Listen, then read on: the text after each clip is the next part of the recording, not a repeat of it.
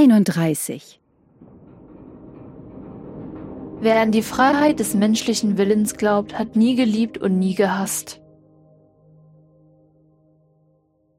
Kapitelzeiten und alle Links, Zitate und weiteren Infos zu diesen Legal Bits gibt es unter stiegler-legal.com/podcast.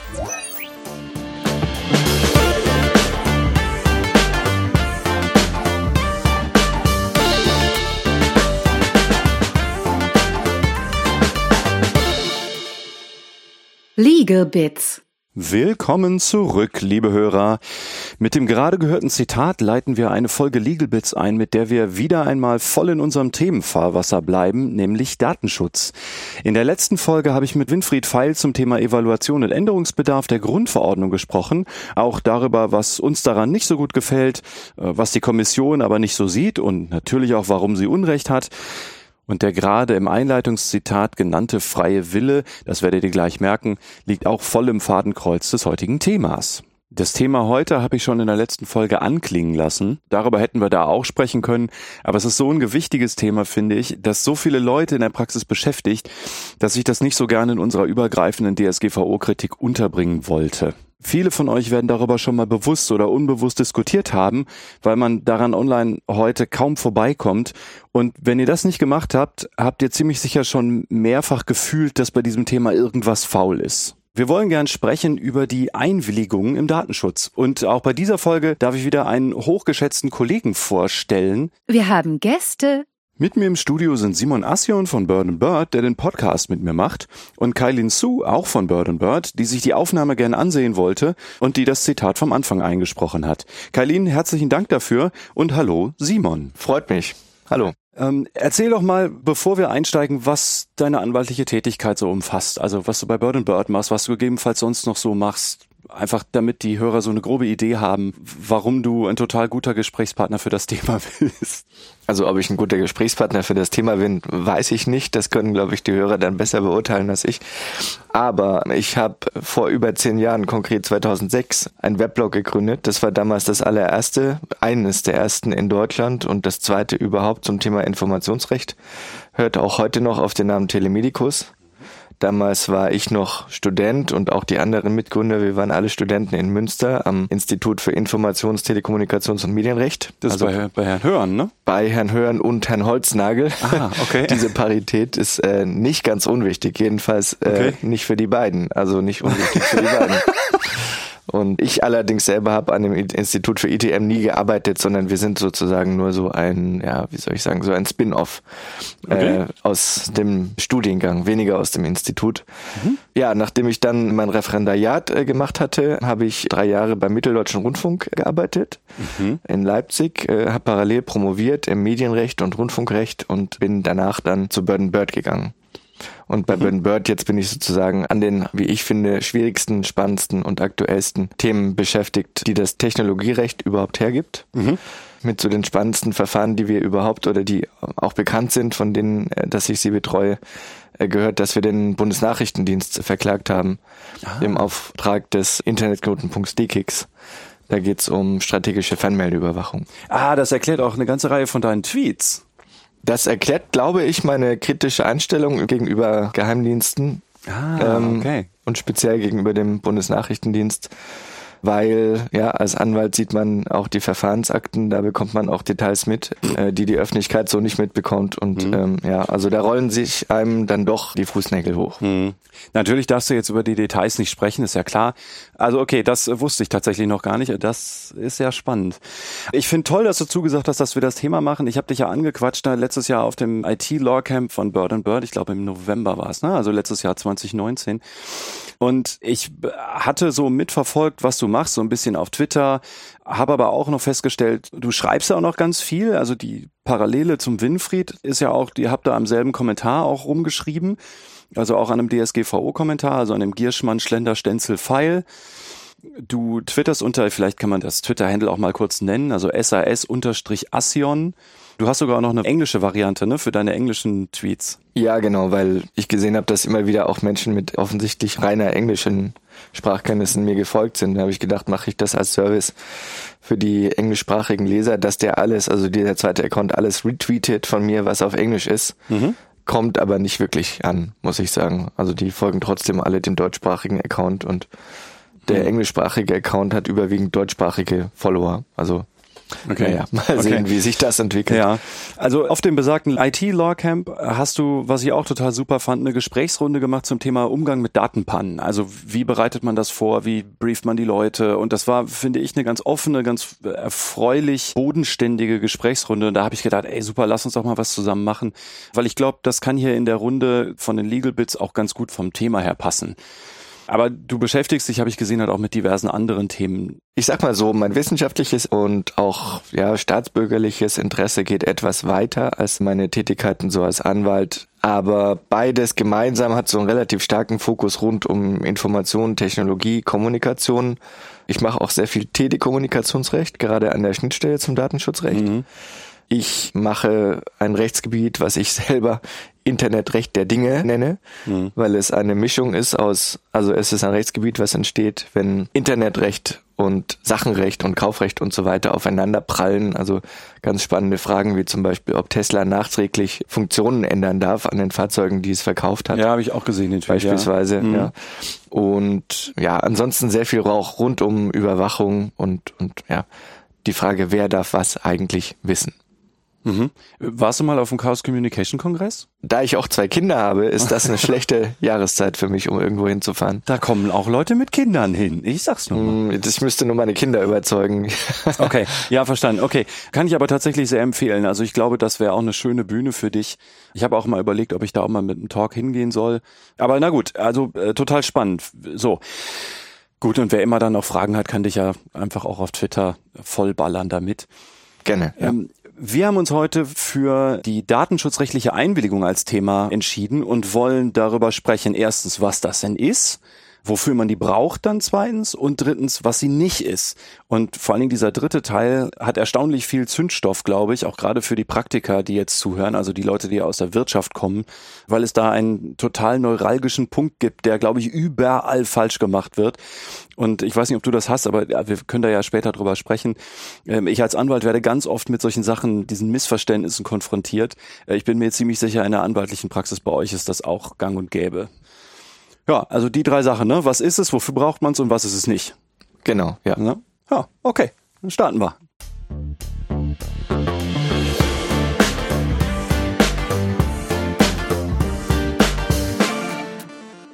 Hart rein ins Thema. Also, was ist eine Einwilligung überhaupt? Wir gucken ins Gesetz, würde ich sagen, ne? Aber in welches? Hm, da wir ja die datenschutzrechtliche Einwilligung hier in erster Linie besprechen wollen, würde ich sagen, schauen wir erstmal in die Datenschutzgrundverordnung. Mhm. Mhm. Okay. Ja, und dann auch, um zu verstehen, was die Unterschiede vielleicht sind äh, zu Einverständnissen oder Einwilligungen in Anführungsstrichen nach anderen Gesetzen. Mhm. Äh, vielleicht schauen wir dann auch mal ins UWG, ins Strafgesetzbuch beispielsweise. Ja, also da können wir schon mal jetzt sagen, es gibt auch eine wilde Gemengelage mit ähnlichen, zum Teil gleichen, manchmal unterschiedlichen Begriffen und Bedeutungen. Aber gut, okay, also Einwilligung. In der Praxis höre ich aber auch ganz oft das Wort Opt-in. Was denn damit? Was machen wir da? Aus meiner Sicht ist, glaube ich, der Begriff Opt-in, also das ist eine Art Kampfbegriff der Marketingsprache. Also mhm. Opt-in wird meiner Erfahrung nach von Marketing-professionellen Menschen äh, verwendet, wenn sie sagen wollen, ich will irgendwie, dass der sagt, dass er damit einverstanden ist und dann darf ich das auch. Mhm. Ja. ja. Und wenn man das versucht in, in das Datenschutzrechtsdeutsch zu übersetzen, dann sollte man nicht den Fehler machen, zu denken, dass alles, was Opt-in ist, immer automatisch eine Einwilligung ist. Mhm. Denn, um das mal kurz zu sagen, die Einwilligung ist eine unter ganz vielen Rechtsgrundlagen, die es geben kann für die Datenverarbeitung. Mhm.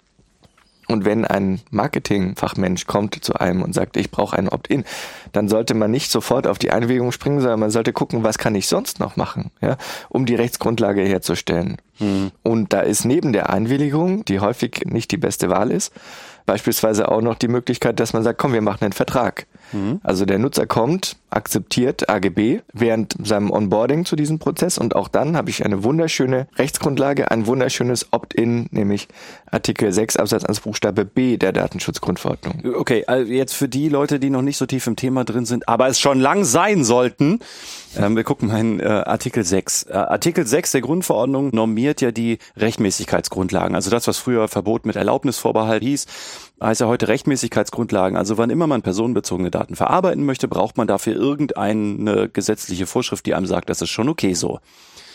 Und also völlig richtig sehe ich auch so, ganz viele Leute springen immer zuerst auf die Einwilligung, vielleicht auch, weil sie ganz vorne steht im Buchstaben A. Ähm, aber es gibt nur so ein paar andere Sachen eben auch ne, zur Vertragserfüllung erforderlich, zur äh, Pflichterfüllung äh, erforderlich, manchmal auch lebenswichtige Interessen, ist jetzt im Marketing meistens nicht so spannend. Oder eben auch die Interessenabwägung nach dem Buchstaben F. Also das gibt's alles für Möglichkeiten. Ja, okay. Genau, und die, auch die Interessenabwägung kann auch ein Opt-in sein. Das ist etwas, was viele, ja, sage ich mal, äh, Datenschutzaktivisten ungern hören, ja, dass es neben der Einwilligung eine zweite Art und Weise gibt, ein Einverstandensein mhm. zu signalisieren mit der Datenverarbeitung, nämlich indem man einfach den Daumen hoch zeigt oder lächelt oder winkt oder wie auch immer. Also eben nicht ausdrücklich sein Einverstandensein erklärt, so macht mal, sondern das schlüssig macht. Genau, also die Einwilligung nach Buchstabe A Artikel 6 Absatz 1 Buchstabe A ist ein sehr formaler Akt. Ja.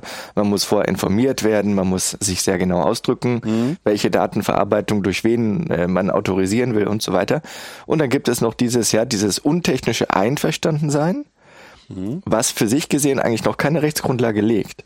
Wenn sich daraus aber ergibt, dass die Datenverarbeitung den eigenen Erwartungen entspricht, also beispielsweise, da kommt jemand mit einem Fotoapparat, ja, und ich weiß, das ist der Pressesprecher von der Veranstaltung von dem Gastgeber, mhm. ja, und der macht ein Foto von mir. Und ich lächle oder winke ihm und zeige den Daumen hoch. Ja, ja, dann bedeutet das rechtlich, ich zeige, dass meine Erwartung ist, dass er jetzt das Foto von mir macht und beim Pressesprecher das auch irgendwo veröffentlichen wird. Ja. Analog halt auch bei Teenie-Partys gerne mal, ne? Wenn auf einer Party jemand mit dem Handy kommt und hier und alle mal lächeln und so und du machst mit. Ja, ist natürlich ein bisschen die Frage, womit du dann konkret einverstanden sein willst, aber also in jeder Situation, wo irgendwie eine Kamera kommt und die Interaktion mit dem Fotografen dann stattfindet, muss man halt für den Kontext gucken, worin. Genau. Oder womit die dann einverstanden sind. Genau. Und die Rechtsregel ist hier halt, wenn sich also so eine Art Win-Win-Situation ergibt. Der fotografiert mhm. gewinnt etwas, der, Fotogra der Fotografierte gewinnt auch etwas. Ja, der freut sich, dass er auf dem Foto ist. Dann brauche ich auch keine Einwilligung. Mhm. Denn dann bekomme ich die Rechtsgrundlage schon über den Buchstaben F, also über die Interessenabwägung. Mhm. Ich nicke gerade sehr bestimmt ins Mikrofon. genau. Also oft benutze ich die beiden Begriffe Opt-in und Einwilligung total synonym in so Seminaren, aber auch nur, weil ich einen bestimmten Punkt klar machen möchte. Äh, aber äh, ja, also habe ich tatsächlich auch noch so nie gesehen, dass das auch einfach ein Einverstandensein sein könnte. Okay. Ein anderer Teil, der da wahrscheinlich dann ja auch reingehört, ist die Ansage, dass gegebenenfalls mitgeschnitten wird, wenn du irgendwo in einer Hotline anrufst und man sagt, wenn Sie das nicht wollen, dann drücken Sie jetzt bitte. Oder dann informieren Sie den Gesprächspartner zu Beginn des Gesprächs davon oder so. Das ist ja dann vermutlich auch so eine, so ein Einverstandensein, ne? Ja, man könnte das. Also manche Datenschutzbehörden sehen das nicht so. Ja? Hm, okay. also konkret ist die Frage nicht, man ruft beim Callcenter an und bevor man mit dem Callcenter-Agenten telefoniert, bekommt man erstmal so vorgestellt so eine Nachricht, ja, der Anruf wird mitgeschnitten. Wenn Sie damit nicht einverstanden sind, drücken Sie jetzt die Eins. Mhm. Und wenn man nicht drückt, dann gilt das als in Anführungsstrichen Einverständnis und mhm. soll dann die Rechtsgrundlage sein. Ja? Mhm. Und da sagen jetzt manche Datenschutzbehörden, nein, also das ist keine Einwilligung im Sinne des Datenschutzrechts, mhm. denn die erfordert, dass man tätig wird, während also Untätigkeit bleiben keine Einwilligung sein soll. Ja? Nicht ausdrücklich, ja. Und wenn man jetzt aber dem folgt, was ich vorhin gesagt habe, nämlich dass auch schlüssiges Handeln so eine Art Interessenabwägung beeinflussen kann, mhm würde man hier zu einer Rechtsgrundlage kommen. Ja? Okay. Als Anwalt würde ich jetzt aber nicht sagen, verlasst euch da drauf, ja. äh, liebe Callcenter-Anbieter, ja. oder nehmt zumindest mal zur Kenntnis, dass einige Datenschutzbehörden das auch anders sehen. Mhm. Gut, okay. Nach Artikel 4 Nummer 11 der Grundverordnung ist ja eine Einwilligung, um das vielleicht nochmal abzurunden, jede freiwillig für den bestimmten Fall abgegebene Willenserklärung. Muss halt äh, informiert sein, unmissverständlich. Das könnte man auch über eine sogenannte eindeutige bestätigende Handlung machen. Also das ist ja genau das, was du gerade gesagt hast. Solange die Person zu verstehen gibt, dass sie mit der Verarbeitung der sie betreffenden personenbezogenen Daten einverstanden ist. Jetzt könnte man natürlich da noch sagen, na gut, aber wenn das jetzt ausdrücklich eine Einwilligung sein soll und der Artikel 6 dann von Einwilligung spricht, dann ist die Einordnung in den Buchstaben F schon schwierig. Ne? Also die Definition des Begriffs Einwilligung in Artikel 4 Nummer 11 DSGVO mhm. korrespondiert mit der Rechtsgrundlage in Artikel 6 Absatz 1 Buchstabe A. Mhm. Während das Wort Einverständnis oder Interessenabwägung, was ich jetzt vorhin verwendet hatte, damit auch nichts zu tun hat. Ja, okay.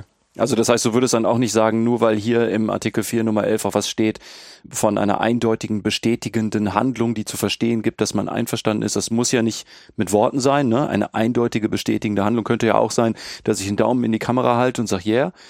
Du sagst, nee, das bedeutet nicht, dass man das nicht separat nochmal als Einverständnis in den F rein subsumieren könnte. Vielleicht sagen wir es mal so, nicht jeder Daumen hoch ist automatisch eine Einwilligung, mhm.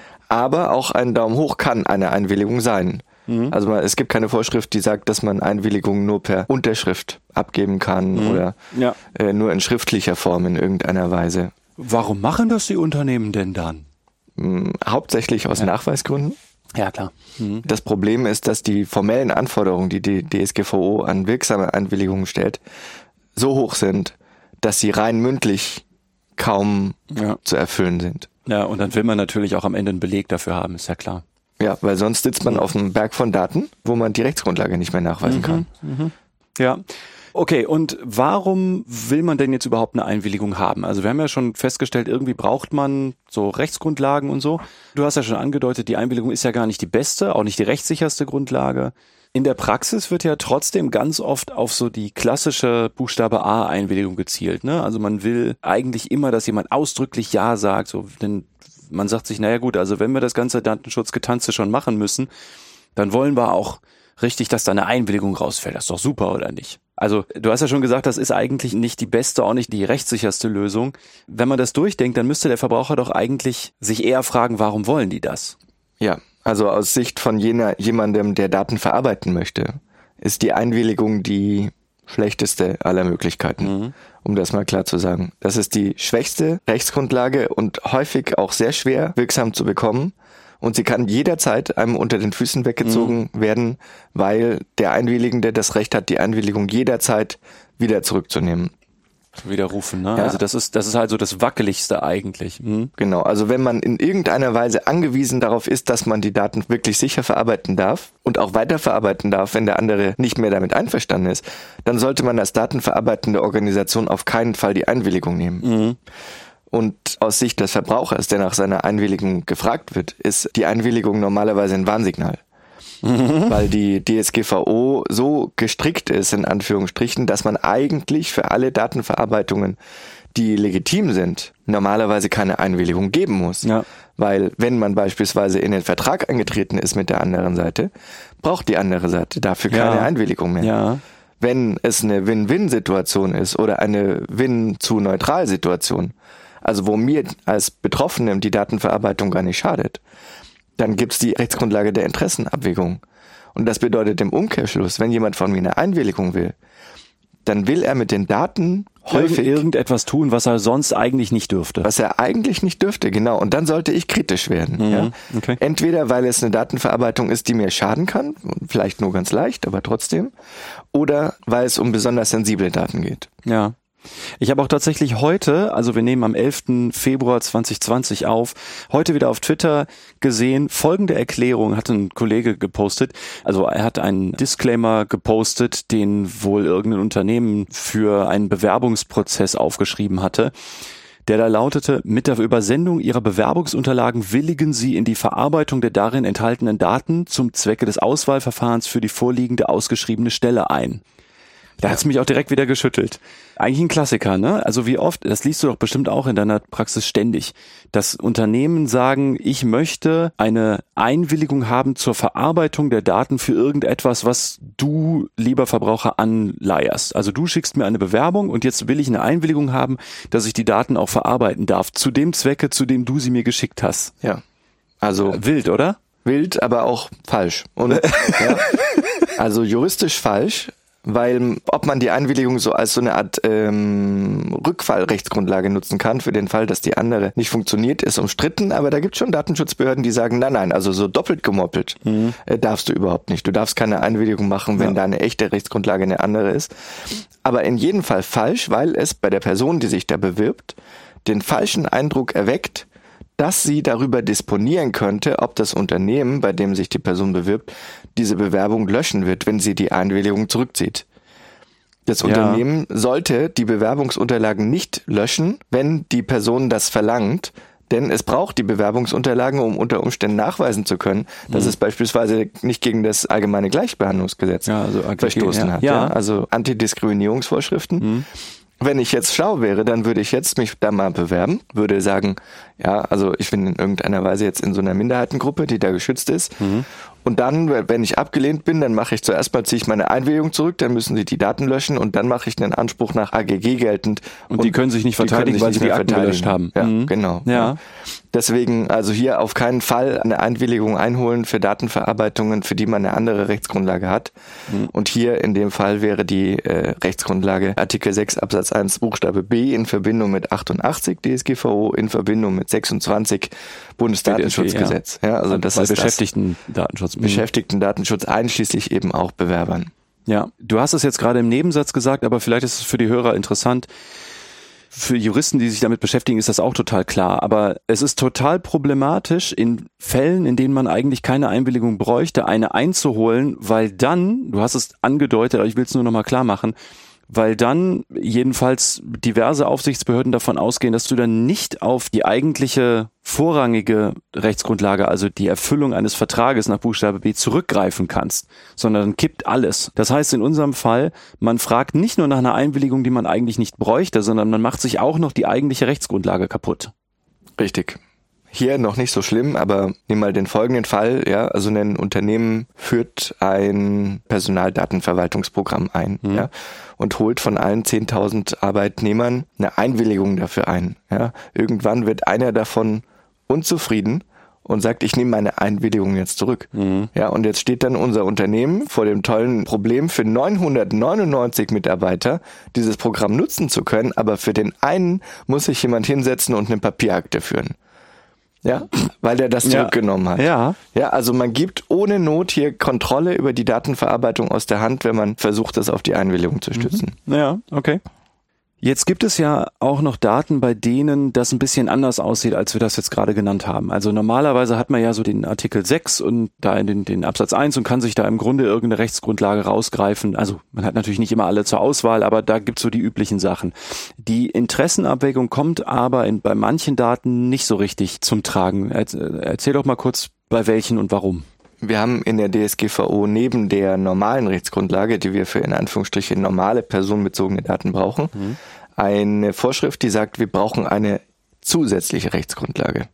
Und die brauchen wir für das, was wir so umgangssprachlich sensible Daten nennen. Mhm. Die DSGVO nennt das besondere Kategorien von personenbezogenen Daten. Gemeint damit sind zum Beispiel Gesundheitsdaten, Biometriedaten, sexuelle Orientierung, Religiosität, Gewerkschaftszugehörigkeit, genau. politische Überzeugungen, ja, also alles das, wo ich auch sagen würde, da muss man besonders gut drauf aufpassen, mhm. ja, der Gesetzgeber hatte nur die brillante Idee, dann streicht er mal die meistgenutzte und flexibelste Rechtsgrundlage einfach mal raus für die sensiblen Daten, nämlich die Interessenabwägung. Mhm. Und das bedeutet, auch in Win-Win-Situationen darf ich als Datenverarbeiter diese Daten nicht einfach so verarbeiten, mhm. sondern nur in ganz bestimmten Kontexten. Und die sind sehr eng umschrieben in Artikel 9 der DSGVO. Und das wiederum führt dazu, dass immer dann, wenn man in so neue Datenverarbeitungssysteme reinkommt, wo so Technologie oder KI oder innovative Geschäftsmodelle ins Spiel kommen, kommt man in eine Situation, wo man plötzlich keine Rechtsgrundlage mehr hat. Mhm. Das ist besonders toll bei Gesundheitsdaten, weil oft geht es darum, das Leben von kranken Menschen besser zu machen, mhm. indem man in irgendeiner Weise ihre Gesundheitsdaten verarbeitet. Geht aber nicht, weil man halt keine Rechtsgrundlage. Ja. Und das ist dann der Fall, wo man auch in Win-Win-Situationen und auch da, wo es der äh, betroffenen Seite dann nutzt, trotzdem nach einer Einwilligung fragen muss. Mhm. Insofern ist das vielleicht auch nochmal eine Relativierung zu dem, was ich vorher gesagt habe, dass man misstrauisch werden sollte, wenn man nach einer Einwilligung gefragt wird. Wenn es um Gesundheitsdaten oder andere sensitive Daten geht, muss man oft gefragt werden, mhm. weil es nicht anders geht. Ja. Der Winfried hat in der letzten Folge einen Fall gebracht zu diesem All-or-Nothing-Ansatz. Also wenn du Gesundheitsdaten hast, dann ist ja völlig egal, was für ein Gesundheitsdatum das ist, dann geht das halt einfach nicht mehr. Und zwar völlig egal, was so die Risikolage eigentlich ist. Er hat das Beispiel genannt, wenn ich kurzsichtig bin, dann ist es doch ein erheblicher Unterschied, ob mein Arzt mir darauf zugeschnittene Werbung schicken darf oder nicht, oder ob ich einen äh, Job zum Beispiel als Flugbegleiter nicht bekomme wegen der Kurzsichtigkeit. Also die Interessenlagen sind total unterschiedlich und das wird, wir haben ja über die Evaluation der Grundverordnung gesprochen, das wird da halt völlig ignoriert und das sieht auch niemand wohl in der Kommission als ein Problem. Ja, also ich kann dir aber sagen, ich sehe das als Problem in meiner Praxis, ja. sehe ich es regelmäßig als Problem. Von nicht allzu langer Zeit habe ich äh, zu tun gehabt mit Entwicklern von Sprachassistenzsystemen, mhm. also beispielsweise Amazon Alexa, beziehungsweise die Skills, die man dafür programmiert, ja. für Gesundheit. Also zum Beispiel eine App, die einen daran erinnert, dass man seine Pillen nehmen soll. Und dann sagt man, ja, ich habe jetzt gerade die rote Pille genommen und die blaue. Mhm. Dann nimmt die App das wiederum in ihre Datenbank und dann hat man darüber einen sicheren Nachweis, dass die Pillen wirklich genommen worden sind. Und das ist bei Personen, die sehr viel in unterschiedlichen Kontexten Medikamente nehmen müssen, also unterschiedliche Medikamente, ist das super wichtig für ja. die Behandlung. Ja. ja. Freilich, wie hole ich jetzt eigentlich über den Sprachassistenten eine wirksame Einwilligung in die Verarbeitung von Gesundheitsdaten ein? Mhm. Das ist ein Ding der Unmöglichkeit. Und das eben, das ist etwas, was mich wirklich ärgert, dass man die Einwilligung einerseits zu so einer Art datenschutzrechtlichem Allheilmittel macht und mhm. andererseits es so schwer macht, eine wirksame Einwilligung abzugeben. Eins von beidem. Ja. Okay. Die Einwilligung ist ja im Kern ein Instrument der Selbstbestimmung. Also es geht ja darum, dass jemand, wir kommen auch gleich noch auf die Voraussetzungen zu sprechen, aber dass jemand unter bestimmten Umständen eben sagt, okay, das sehe ich für meine persönliche Situation gerade als gut an. Damit bin ich einverstanden. Ja, also würdest du doch auch so sehen.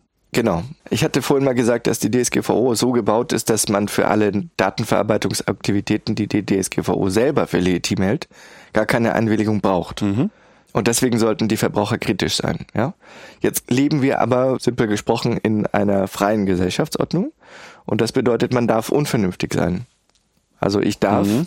einwilligen in Datenverarbeitung, die der Gesetzgeber für unvernünftig hält. Mhm. Das ist nichts ungewöhnlich. Gibt es in anderen Bereichen unserer Rechtsordnung auch. Ich kann ja. zum Beispiel sagen, ich erlaube dir, dass du mir jetzt mal ins Gesicht schlägst. Ja, würde man Körperverletzung, ja. ja, kann man machen. Ist erstmal eine Körperverletzung, sagt die Rechtsordnung ist verboten. Aber ich sag, okay, ich möchte jetzt aber einen Boxkampf machen. Ja, genau, ja. sonst ging es natürlich nicht. Und nicht, das ist eine organisierte Körperverletzung und dafür braucht es die Einwilligung. Auch mhm. Also, oder um genau zu sein, da sind wir jetzt im Strafgesetzbuch, das Einverständnis. Mhm. Aber im Kern ist die datenschutzrechtliche Einwilligung nichts anderes. Ja, also man ja. sagt, du darfst in meine Rechte eingreifen, weil ich dir das gerade erlaube. Mhm. Und für die Gründe, warum ich das tue, muss ich mich eigentlich auch nicht rechtfertigen. Ja. Ich kann das machen, weil ich das irgendwie für toll halte, dass Menschen über mich Daten verarbeiten, aber vielleicht auch, weil ich mir daraus Vorteile erhoffe, wie zum Beispiel, dass ich eine App nutzen kann oder kostenfrei nutzen kann oder ja, weil ich die andere Seite irgendwie unterstützen möchte mit meinen Daten durch eine Datenspende. Mhm. Ja, völlig frei. Der Kernpunkt ist immer, es geht hier um meine Freiheit. Wenn ich einwillige, dann gebrauche ich mein eigenes Grundrecht. Und zwar einmal mein Grundrecht auf Datenschutz und einmal mein Grundrecht auf Selbstbestimmung. Ja, genau. Also ja, ich bin einfach, ich bin einverstanden. Wir haben doch eben darüber gesprochen, dass man eigentlich an vielen Stellen für eine Vertragserfüllung keine Einwilligung bräuchte. Aber jetzt kann es ja auch noch zu dem Fall kommen, dass du in einen Vertrag reingehst und sagst, okay, dafür braucht man bestimmte Datenverarbeitung, dafür muss jetzt nicht eingewilligt werden. Aber im Verlauf des Vertrages möchte ich gerne noch weitere Daten verarbeiten und das hat dann mit der Vertragserfüllung nichts zu tun. Genau. Also typisches Beispiel Werbefinanzierung von einem Vertragsprodukt.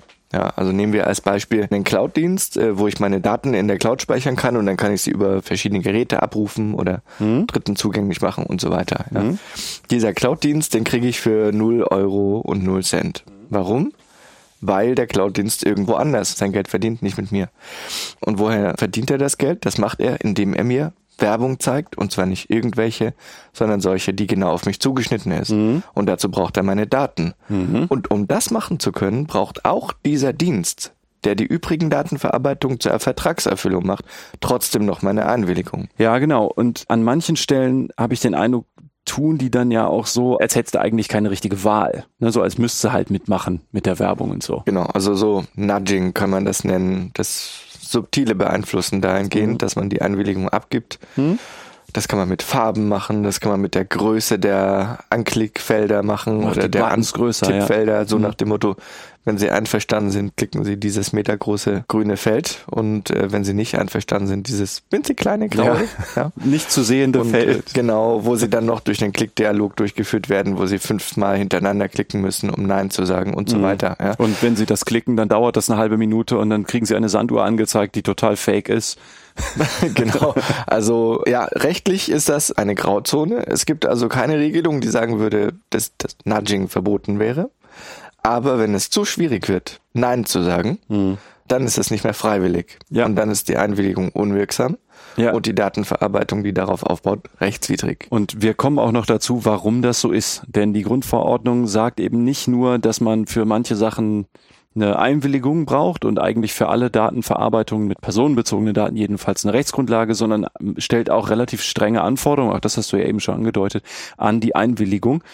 Worauf ich gerne noch hinaus möchte, ist noch ein Zusatzaspekt für die Praxis. Also wir haben das ja eben auch schon mal angedeutet unter der Einleitung, wenn man so will, warum Einwilligungen oft irgendwie in Textform eingeholt werden und nicht einfach nur mündlich gerade so im Online-Bereich ist es ja insgesamt relativ kompliziert und das macht dieses Einholen der Einwilligung noch komplizierter, die Identität zu verifizieren. Also wenn du auf deiner Website irgendeine Einwilligung einholen möchtest und die Personen, von denen du die haben möchtest, sind jetzt nicht schon registrierte Nutzer und du kennst die Identität oder du kannst sie eindeutig einem Nutzer zuordnen, dann wird es ja relativ schwierig, da irgendeinen Beleg über die konkrete Einwilligung einzuholen, weil der jeweilige Nutzer ja dann immer sagen könnte, das war ich aber nicht. Was in Deutschland ja zu diesem, vielleicht auch nur grob angerissen, zu diesem merkwürdigen Phänomen des Double Opt-ins geführt hat. Ne? Also kennt man ja aus dem E-Mail-Marketing insbesondere. Genau. Also Double Opt-in wird überall dort verwendet, wo man nicht sicher gehen kann, ob die Person, die die Einwilligung abgibt, auch die Person ist, die von der Einwilligung betroffen wird. Mhm.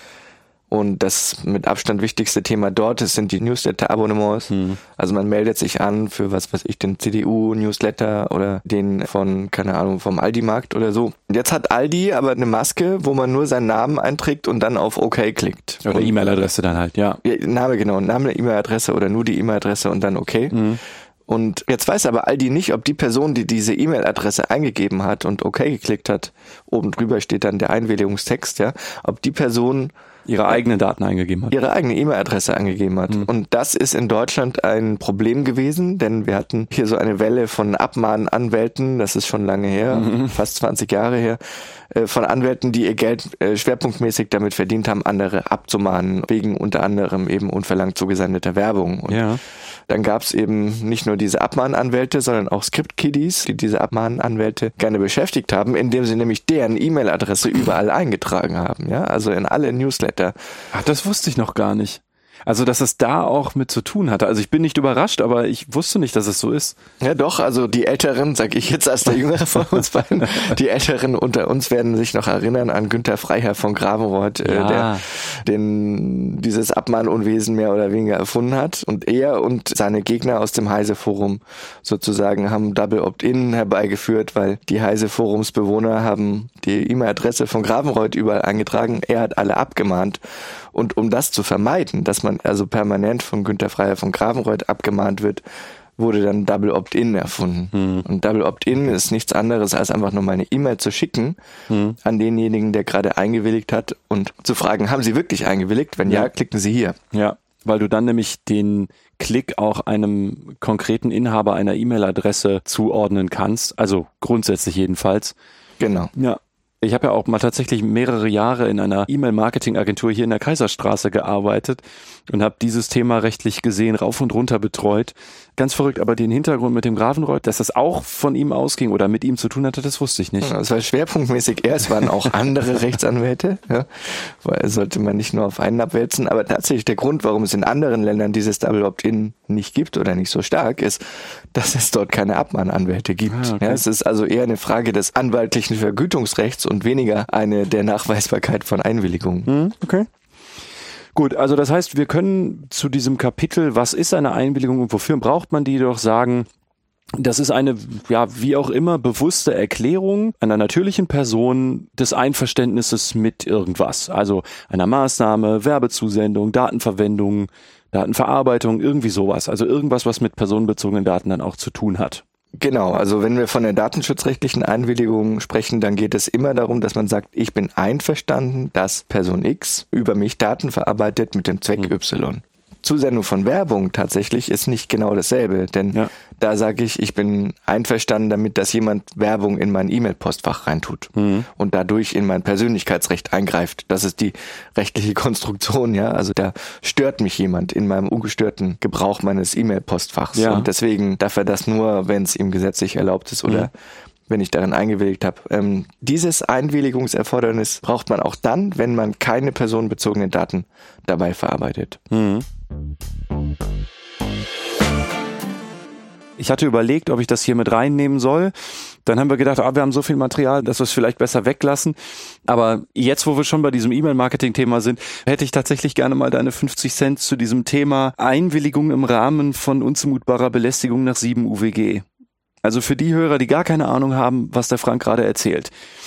Wenn man E-Mails mit Werbung verschicken möchte, und das ist im Grunde alles, was diesen Newsletter-Aufkleber trägt, dann braucht man nach Paragraph 7 des Gesetzes gegen den unlauteren Wettbewerb eine Einwilligung vorher ausdrücklich, sonst ist das wettbewerbswidrig. Dann können verschiedene Akteure, meistens jetzt daraus gar nicht unbedingt der Betroffene, also derjenige, dem die Werbung dann zugeht, aber halt andere Leute da abmahnen und klagen. Also so Wettbewerbszentralen und so können das machen. Und datenschutzrechtlich, wo wir ja eigentlich jetzt gucken, braucht man ja eigentlich auch eine Rechtsgrundlage, um zum Beispiel Werbung zuzuschicken an eine E-Mail-Adresse, die ja personenbezogen ist. Also tun wir mal so, als wäre das jetzt hier so. Wie siehst du da die Abgrenzung oder hast du eine Praxistipp oder so, wie das gemacht wird? Also weil sich ja die Praktiker dann jetzt vielleicht auch fragen, ja, soll ich denn jetzt zwei Einwilligungen einholen? Brauche ich jetzt eine nach UWG und eine nach DSGVO? Habe ich übrigens auch schon gesehen. Dann wollen die zwei Haken haben. Also bei mhm. diesem Formular, ne? Irgendwie einmal ich bin einverstanden nach UWG und einmal ich bin einverstanden nach DSGVO und ja, also, your take please. Äh, ich tue mir immer schwer damit, als Anwalt oder als Berater zu sagen, ich kann den Fehler reparieren, den der Gesetzgeber gemacht hat. Mhm. Ähm, ja, weil die rechtliche Brücke, über die wir hier gehen wollen, ist nun mal super brüchig, um nicht zu sagen kaputt, weil wir hier mehrere Fehler haben, die hintereinander passiert sind. Der erste Fehler war, der EU-Gesetzgeber hat gedacht, ach komm, E-Privacy ist ja sowas ähnliches wie Spam, also schreibe ich meine Anti-Spam-Vorschrift in die E-Privacy-Richtlinie rein. Damit ging es schon mal los. Ja? Spam hat aber mit Privacy, also mit Datenschutz oder Privatsphäre, eigentlich erstmal nicht viel zu tun. Mhm. Also systematischer Fehler schon im Ausgangspunkt. Da hat sich der deutsche Gesetzgeber gedacht, ja, Moment, was hat denn jetzt hier Spam und unverlangte Werbung mit Privacy zu tun? Nix. Also schreibe ich die Vorschrift einfach mal in das Gesetz gegen unlauteren Wettbewerb. ja. ja, wo es thematisch hingehört, aber europarechtlich nicht hingehört.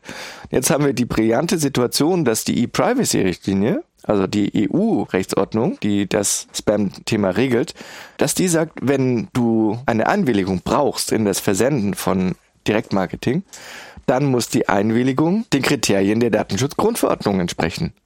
Und das führt jetzt zu dem brillanten Effekt, dass ich, wenn ich jetzt also eine Einwilligung brauche nach Paragraph 7 UWG, also zum Beispiel das Verschicken von Post oder das Zusenden von E-Mails oder von SMS oder mhm. Anrufe, ja.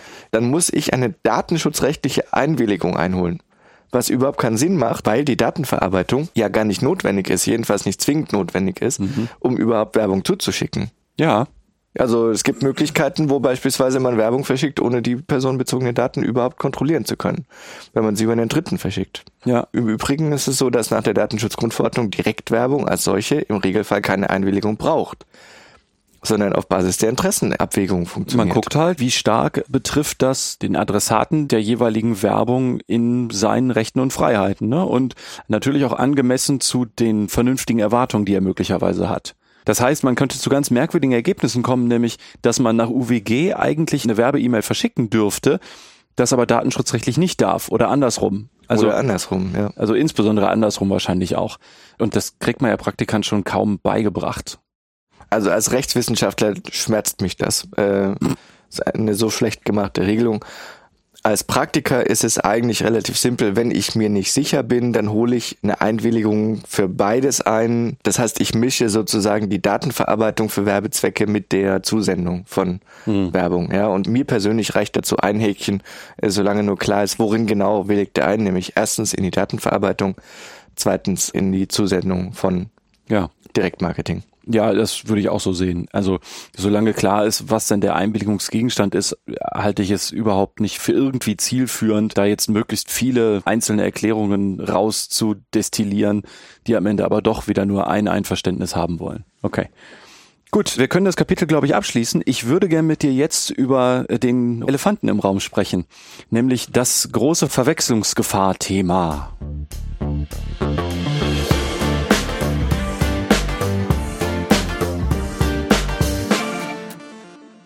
Wir haben über die Einwilligung ja gesprochen und in der Praxis wird es ja super oft verwechselt mit einem Einverständnis mit einer Information zur Datenverarbeitung oder wie viele sagen Datenschutzerklärung. Ne, wird in der Praxis ja mega oft verwechselt oder vielleicht auch total unbeachtet. Also an vielen Stellen ist eine Einwilligung gar nicht erforderlich, sondern man müsste eigentlich nur einen Hinweis geben. Also Klassiker ist ja die IDV, also die Information zur Datenverarbeitung, oft Datenschutzerklärung genannt. Diese Hinweise müssten ja nach 13 DSGVO gegeben werden, aus Transparenzgründen, einfach um klarzumachen, wer denn verantwortlicher ist, welche Datenverarbeitungen, also mit Bezug zu Personen, denn da durchgeführt werden. Und wir wollen nochmal den Finger in diese merkwürdige Verwechslungswunde legen. Diese Hinweise müssen gegeben werden, aber Hinweise sind eben keine Einwilligung. Genau. Also die Hinweise, die muss man immer geben. Auch dann, wenn man eine Datenverarbeitung macht, die für den anderen total unangenehm ist. Aber dann muss man ihn trotzdem informieren. Und dann hat er zwar keinen Einfluss, aber er hat ein Recht zu wissen, was passiert. Jetzt denken sich viele Unternehmen, die mit Datenschutzrecht vielleicht vorher noch nicht so viel zu tun hatten, okay, jetzt muss ich den informieren, dann mache ich doch noch ein kleines Häkchen daneben. Mhm. hiermit zeige ich, dass ich einverstanden bin mit der Datenschutzerklärung oder mit der Datenverarbeitung, die in der Privacy Policy genannt ist oder so. Ja.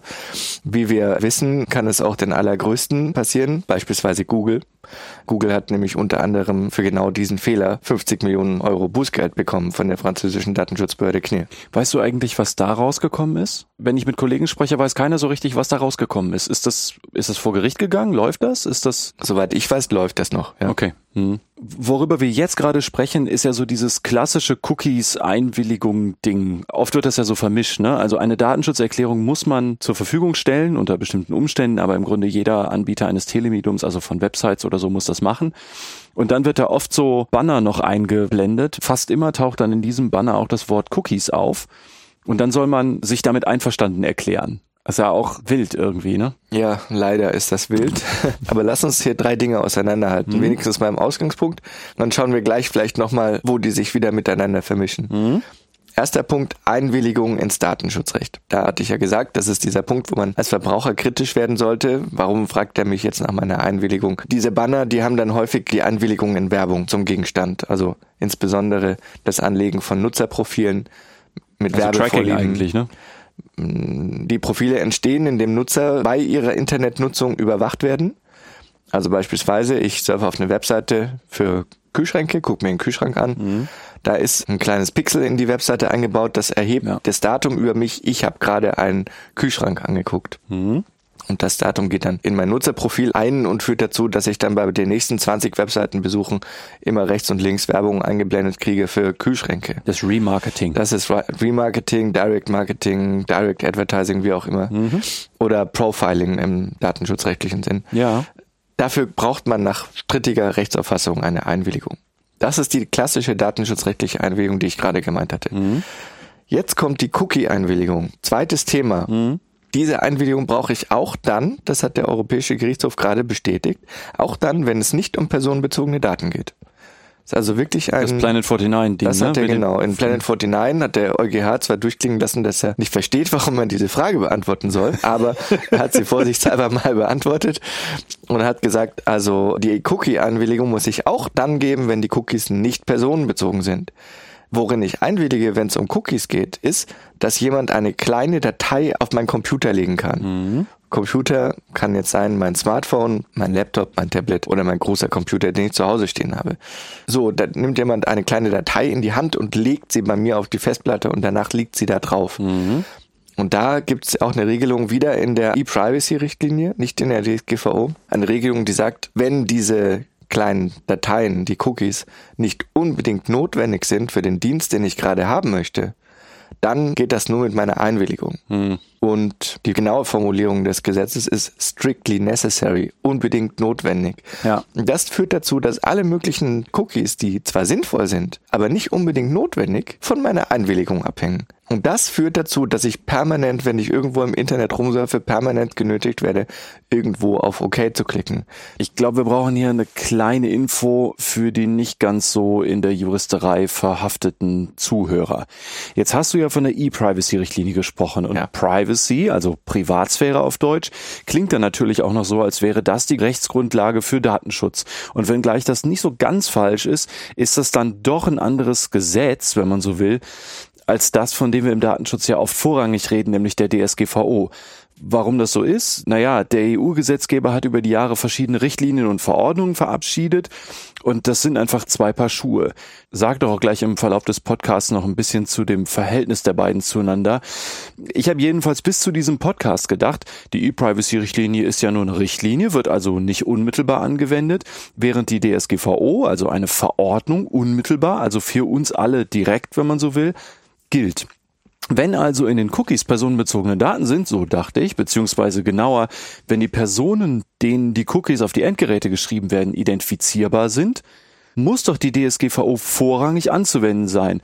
Aber dann hast du mir beigebracht, es ist Genau andersrum, genau andersrum, Artikel 95 der Datenschutzgrundverordnung sagt, dass die E-Privacy-Richtlinie Vorrang hat in den Bereichen, wo sie sozusagen Lex Spezialis ist. Und dazu gehört tatsächlich auch die Cookie-Regelung. Mhm, okay. Das heißt, an der Stelle, wo die E-Privacy-Richtlinie sagt, Cookies darfst du nur unter diesen Bedingungen ablegen auf Festplatten, hat sie Vorrang gegenüber der DSGVO. Spezialrecht, ja.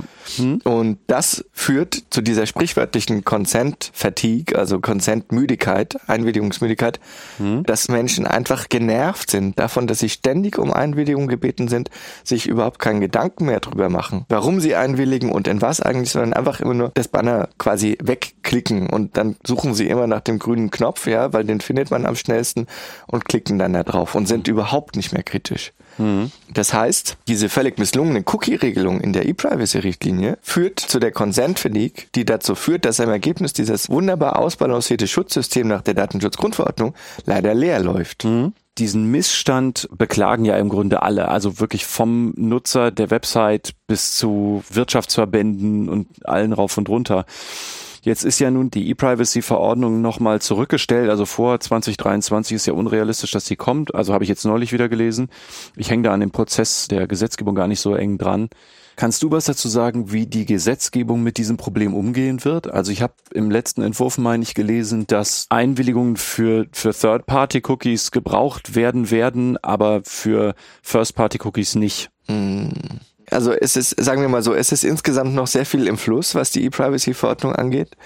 Und ich kann nicht spontan sagen, dass die Differenzierung hier zwischen First-Party und Third-Party-Cookies gewesen ist, sondern die Differenzierung ist auch dort wieder zwischen necessary, also notwendig für die Erbringung des Dienstes und nicht notwendig. Hm. Die Faustregel ist, dass Third-Party-Cookies in der Regel nicht notwendig hm, sind, klar. aber die meisten First-Party-Cookies sind schon notwendig. Aber eine rechtliche Differenzierung ist es eigentlich nicht. Okay. Das ist ein Gerücht. Also jedenfalls nach aktuellem Recht spielt First-Party, Third-Party eigentlich keine direkte nee, Rolle. Nein, nein, nach der Richtlinie nicht. Und hm. auch nach der Verordnung ist mir das jetzt nicht spontan im Kopf. Okay. Ein Punkt, den die Verordnung theoretisch machen möchte, um die Consent Fatigue abzumildern, ist, dass man die Einwilligung auch automatisiert abgeben können soll. Das heißt, ich programmiere meinen Browser so, dass ich ihm sage, die und die Cookies, die will ich immer akzeptieren. Mhm. Und die nicht. Beispielsweise First-Party-Cookies will ich immer akzeptieren, Third-Party-Cookies nicht. Ja. Und das stellen sich so die Gesetzgeber vor oder die Personen, Politiker, die da an der Gesetzgebung der Verordnung beteiligt sind, stellen die sich so vor, dass dann die Menschen nicht mehr so oft auf OK klicken müssen und deswegen nicht mehr so einwilligungsmüde sind. Ja, das, ja. Ob das funktionieren wird, ist freilich sehr fraglich, weil an einer anderen Stelle der Verordnung, also des Entwurfs der Verordnung steht dann wieder, es gelten die Kriterien der DSGVO. Mhm. Und in der DSGVO steht drin, dass Einwilligungen nur dann wirksam sind, wenn sie durch eine eindeutig bestätigende Handlung abgegeben werden. Mhm Was natürlich bei automatisierten Einwilligungen annähernd unmöglich ist, weil du ja im Einzelfall gar nicht die konkreten Zwecke und Details kennst, also auch nicht die erhobenen Daten und so. Aber auch, dass die Cookies setzende oder nutzende Unternehmen hätte im Streitfall ja gar keinen Beleg über die Einwilligung. Also alles, was dieses Unternehmen tun könnte, um die Einwilligung zu belegen, wäre ja ja, so ein Prozess zu schildern, nachdem geguckt wird, ob der Browser jeweils eine bestimmte Einstellung hat oder nicht. Aber genau. Also das ist einfach wieder so ein Fall, wo der Gesetzgeber ja sich beides gleichzeitig gewünscht hat, ohne zu merken, äh, dass es sich gegenseitig widerspricht. Hm. Okay. Ja, verstanden. Jetzt hast du ja eben gesagt, wir reden über drei verschiedene Problemkomplexe, ne? Und ich meine, das waren jetzt die ersten beiden. Genau. Erster Fall Einwilligung zur Datenverarbeitung, zweiter mhm. Fall Einwilligung zu Cookies. Mhm. Okay. Und dritter Fall Datenschutzinformationen. Ah, ja. Und die Datenschutzinformationen dazu, das bitte jetzt alle mitschreiben. Klappt eure Laptops auf, schreibt es euch in die Laptops oder hinter die Ohren. Nie eine Einwilligung einholen zur Datenschutzerklärung. Das ist so ziemlich das Schlimmste, was man falsch machen kann überhaupt, wenn man eine Einwilligung einholt. Äh, äh, für aus. Also erklär mal warum. Also ich finde es auch ganz schlimm, aber ich freue mich, wenn es jemand anders auch mal sagt. Das kann zwei Probleme verursachen. Das erste Problem ist, dass wenn man eine Einwilligung einholt für die Datenschutzerklärung, dann holt man eine Einwilligung ein für alle Datenverarbeitungen, die man durchführt. Auch zum Beispiel solche, die man macht, weil man eine gesetzliche Pflicht erfüllt. Mhm. Beispielsweise, dass man Daten sechs Jahre aufbewahrt aus steuerrechtlichen Gründen und so. Ja. Also vielleicht, um das nochmal kurz zu erklären. Also der Fall ist, man kommt auf eine Webseite und da steht, wir verarbeiten personenbezogene Daten und wenn Sie hier weiter surfen, willigen Sie in alle Datenverarbeitung gemäß unserer Datenschutzerklärung ein. Genau, also man hat so ein Klickfeld vor sich, da steht, hiermit erkläre ich, dass ich einverstanden bin mit der Datenverarbeitung, wie sie in der Datenschutzerklärung äh, beschrieben ist. Und dann gibt es einen Link von da auf die Datenschutzerklärung. Wenn man das macht, dann heißt das natürlich, die Einwilligung soll wirklich alles abdecken, was da steht. Also genau das, was du gesagt genau. hast. Genau. Und da würde man sich als Laie ja denken, ja, das ist ja besonders sicher. Jetzt habe ich noch so einen extra Knoten, ja. Das kann man sich so vorstellen, wie wenn ich irgendwo eine Schraube randrehe, ja, äh, dann denke ich immer, ach, jetzt noch ein bisschen weiter drehen, ja. noch ein bisschen, noch ein bisschen. Ja. Und dann, ja, und und irgendwann macht's leider Krach und die Schraube ist durchgebrochen. Mhm. Und das ist genau so ein Fall. Ja, also man denkt sich, ach komm, das ist noch ein bisschen sicherer, wenn ich jetzt die Einwilligung einhole in meine Datenschutzerklärung. Faktisch führt das aber dazu, dass ich eine unwirksame Einwilligung einhole, weil es eine Globaleinwilligung ist. Die alle kritisch sehen. Ich glaube, es gibt überhaupt unwirksam. Ja. ja. Also eine Globaleinwilligung für lauter Zwecke, die miteinander verbunden sind, unwirksam auch ein Fehler, weil ich Einwilligungen einhole für Zwecke, die gar nicht zur Disposition des Betroffenen stehen. Also ich will ja, wie gesagt, gar nicht Einwilligung haben für etwas, was ich trotzdem mache, auch wenn der dagegen ist. Mhm. Genau das tue ich aber, wenn ich meine Datenschutzerklärung zur Einwilligung mache. Plus, bei Nutzern, die du nicht identifizieren kannst, die also jetzt nicht irgendwie in deinem Nutzerbereich eingeloggt sind oder so, kannst du ja sowieso nicht wirklich am Ende eine Einwilligung beweisen. Genau, ich hätte auch große Schwierigkeiten, das überhaupt nachzuweisen, dass derjenige, der den Klick gemacht hat, auch derjenige ist, der mich jetzt gerade verklagt ja. zum Beispiel. Und dass das so ist, hat man an verschiedenen Stellen auch in Urteilen gesehen. Der VZBV hat ja mal Apple, nee Moment, wer hat denn da wen verklagt? Apple hat den VZBV verklagt oder wie war das? Nee, ich glaube der VZBV Apple und Apple dann glaube ich in der Berufungsinstanz, glaube ich, hat die Berufung eingeklagt. Das weiß ich jetzt aber auch nicht genau. Jedenfalls, es ging in diesem Rechtsstreit, den wir verlinken, um eine Klausel, die Apple in seinen äh, AGB oder Nutzungsbedingungen verwendet hatte. Wir zitieren die auch im Blog, aber sie lautet, wenn du Inhalte mit Familie oder Freunden teilst und dabei Produkte von Apple verwendest, Geschenkgutscheine und Produkte verschickst oder andere dazu einlädst, sich dir in einem Apple-Forum anzuschließen, kann Apple die Daten erheben, welche du über diese Personen zur Verfügung stellst, wie Name, Adresse, E-Mail und Telefonnummer. Und das hat das KG Berlin dann zum Fenster rausgekehrt. Genau, ja. Und das Interessante und eben auch kritische und hier wichtige an dem Urteil ist, dass das Gericht gesagt hat, Apple, du hast doch eine Einwilligung eingeholt für deine Datenverarbeitungsrichtlinien, so nannte das Apple damals.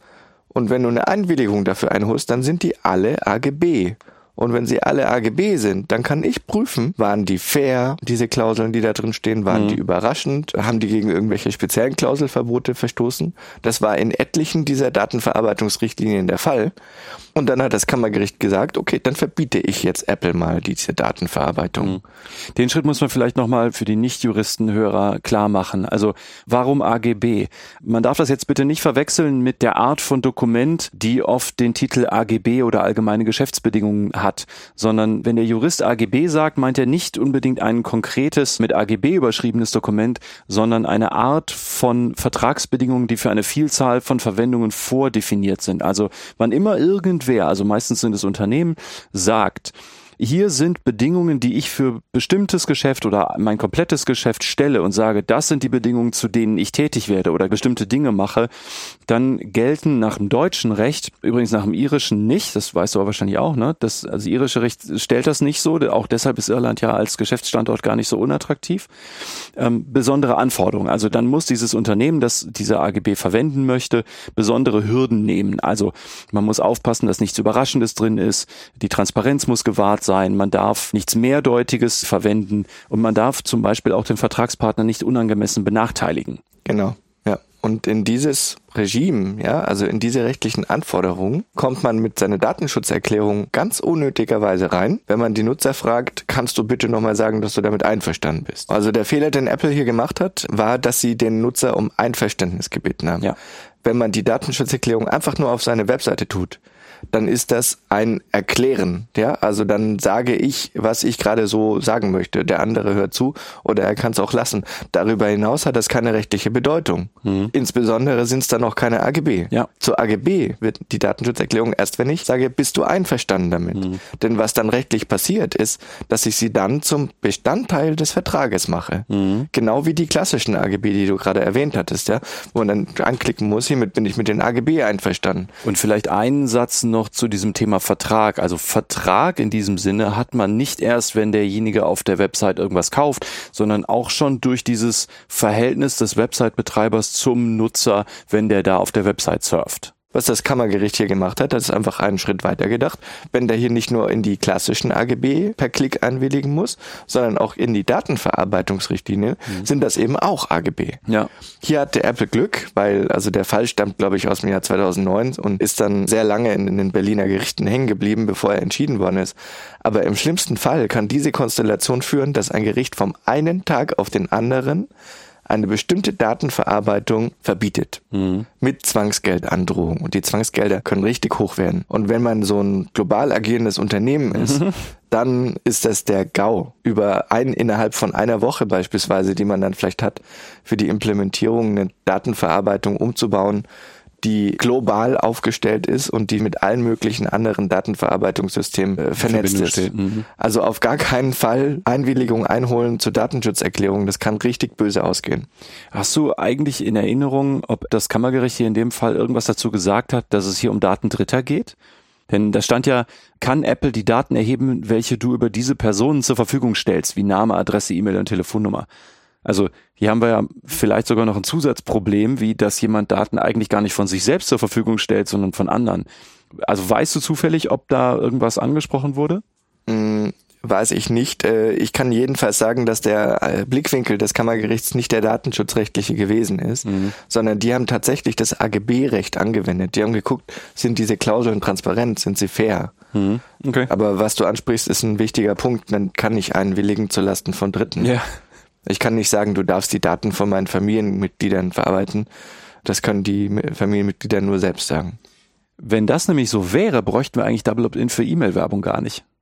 Also wenn die Script-Kiddies aus dem Heise-Forum hätten einwilligen können zu Lasten von Günter Freier von Gravenreuth, ja, mhm. dann bräuchten das wäre super gewesen. das Double Opt-in an der Stelle nicht. Ja. ja. Okay, gut. Dann denke ich, haben wir jetzt aber auch genug darüber gesprochen, was denn nun eine Einwilligung nicht ist. Also was auch eine Einwilligung gerade in Bezug auf Datenschutzerklärungen in Abgrenzung zu Einverständnis ist und dass man das nicht einholen sollte. Dann lass uns doch nochmal auf ein weiteres Kapitel gucken, nämlich wann eine Einwilligung wirksam ist, wenn man sie denn nun einholen will.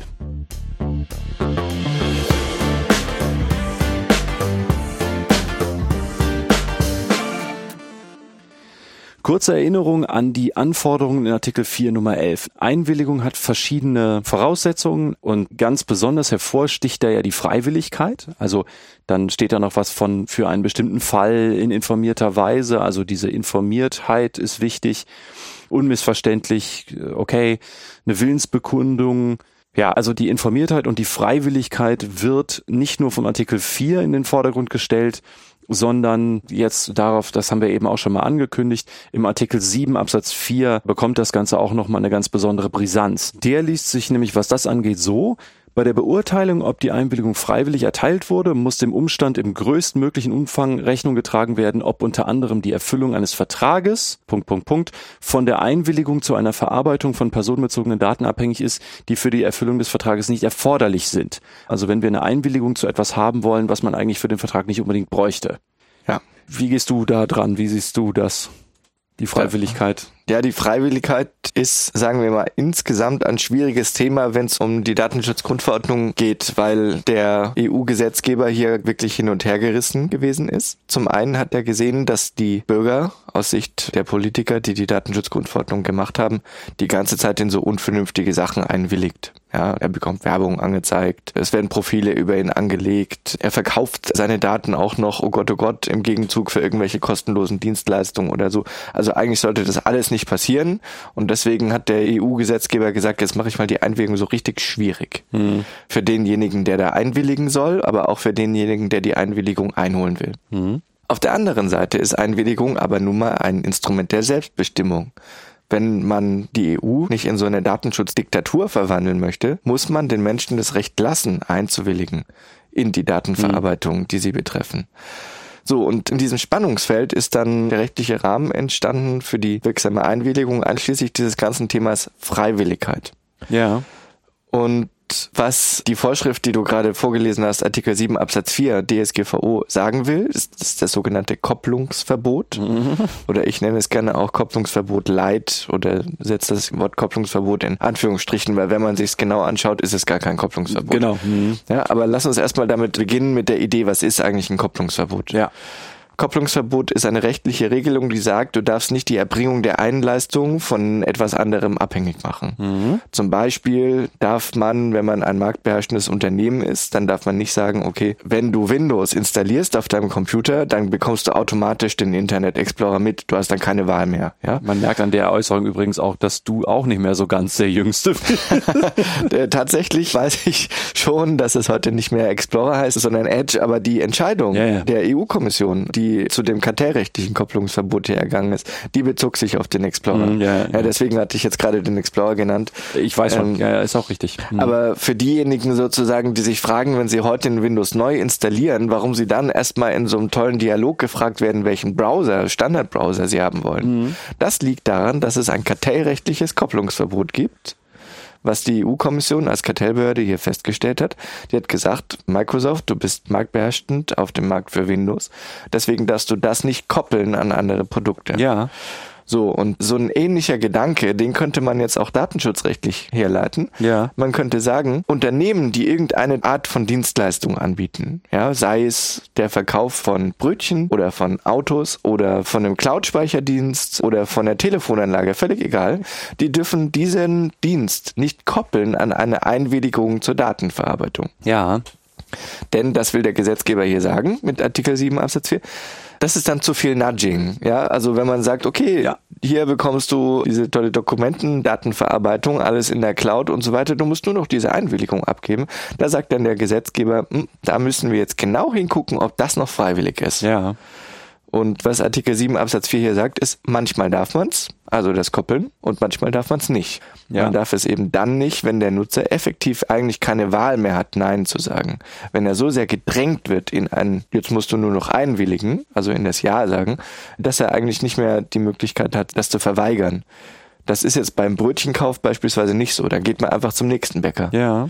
Wenn es aber in dem Dorf nur einen einzigen Bäcker gibt, dann dürfte der Bäcker beispielsweise nicht mehr sagen, okay, jetzt musst du auch noch einwilligen in mein Brötchen-Newsletter. Ja. Jetzt ein etwas absurdes Beispiel, aber. Ja, nee, ist schon klar, aber macht ja anschaulich, das ist ja gut. Aber vielleicht muss man das noch einmal klar hervorarbeiten.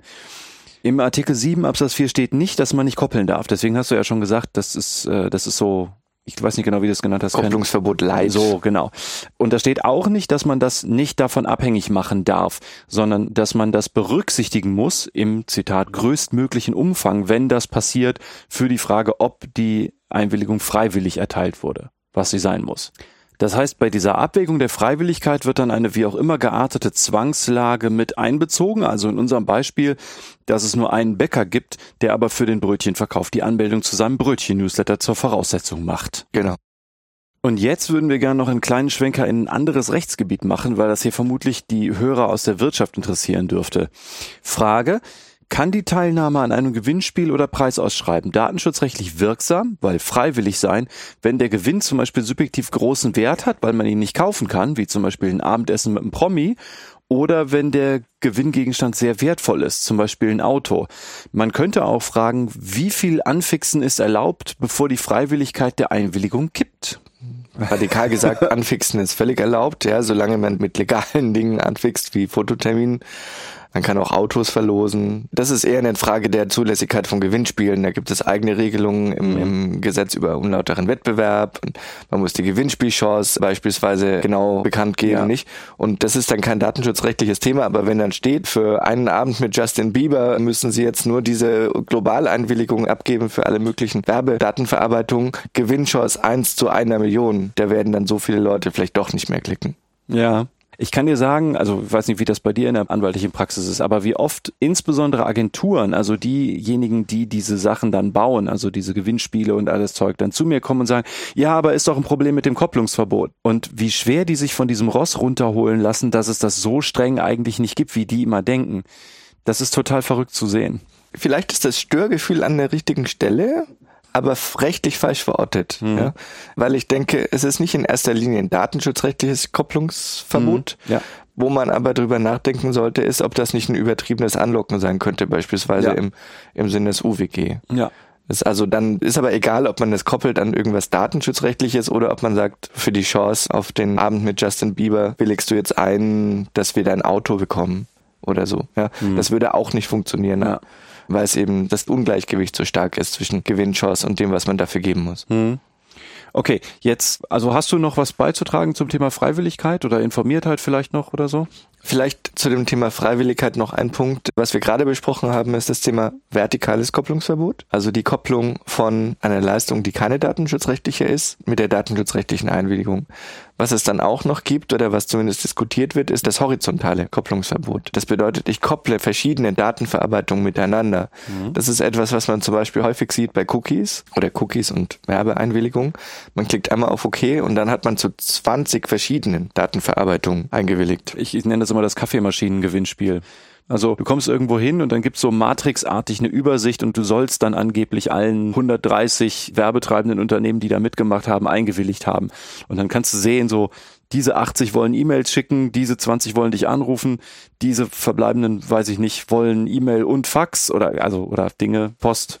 Ja. Genau, ja. Und das ist aber tatsächlich, wenn man genau hinguckt, gar kein Thema der Freiwilligkeit, sondern eine Frage der Bestimmtheit der Einwilligung weil zu den Kriterien, die für eine wirksame Einwilligung notwendig sind, nach der DSGVO auch gehört, dass sie für einen bestimmten Zweck abgegeben worden sein muss. Ja, und dann stellt sich wieder die Frage, ist es noch für einen bestimmten Zweck, wenn tatsächlich ein einziger Klick 200 Einwilligungen auslöst? Eins von ganz vielen Themen, wo auch fast zwei Jahre nach Inkrafttreten der DSGVO immer noch nicht wirklich belastbare Statements der Datenschutzbehörden und Schrägstrich oder Gerichtsentscheidungen da sind. Mhm. Wir haben nichts, ja, nur die Wassersuppe, die wir Datenschutzberater dazu kochen. ja. ja.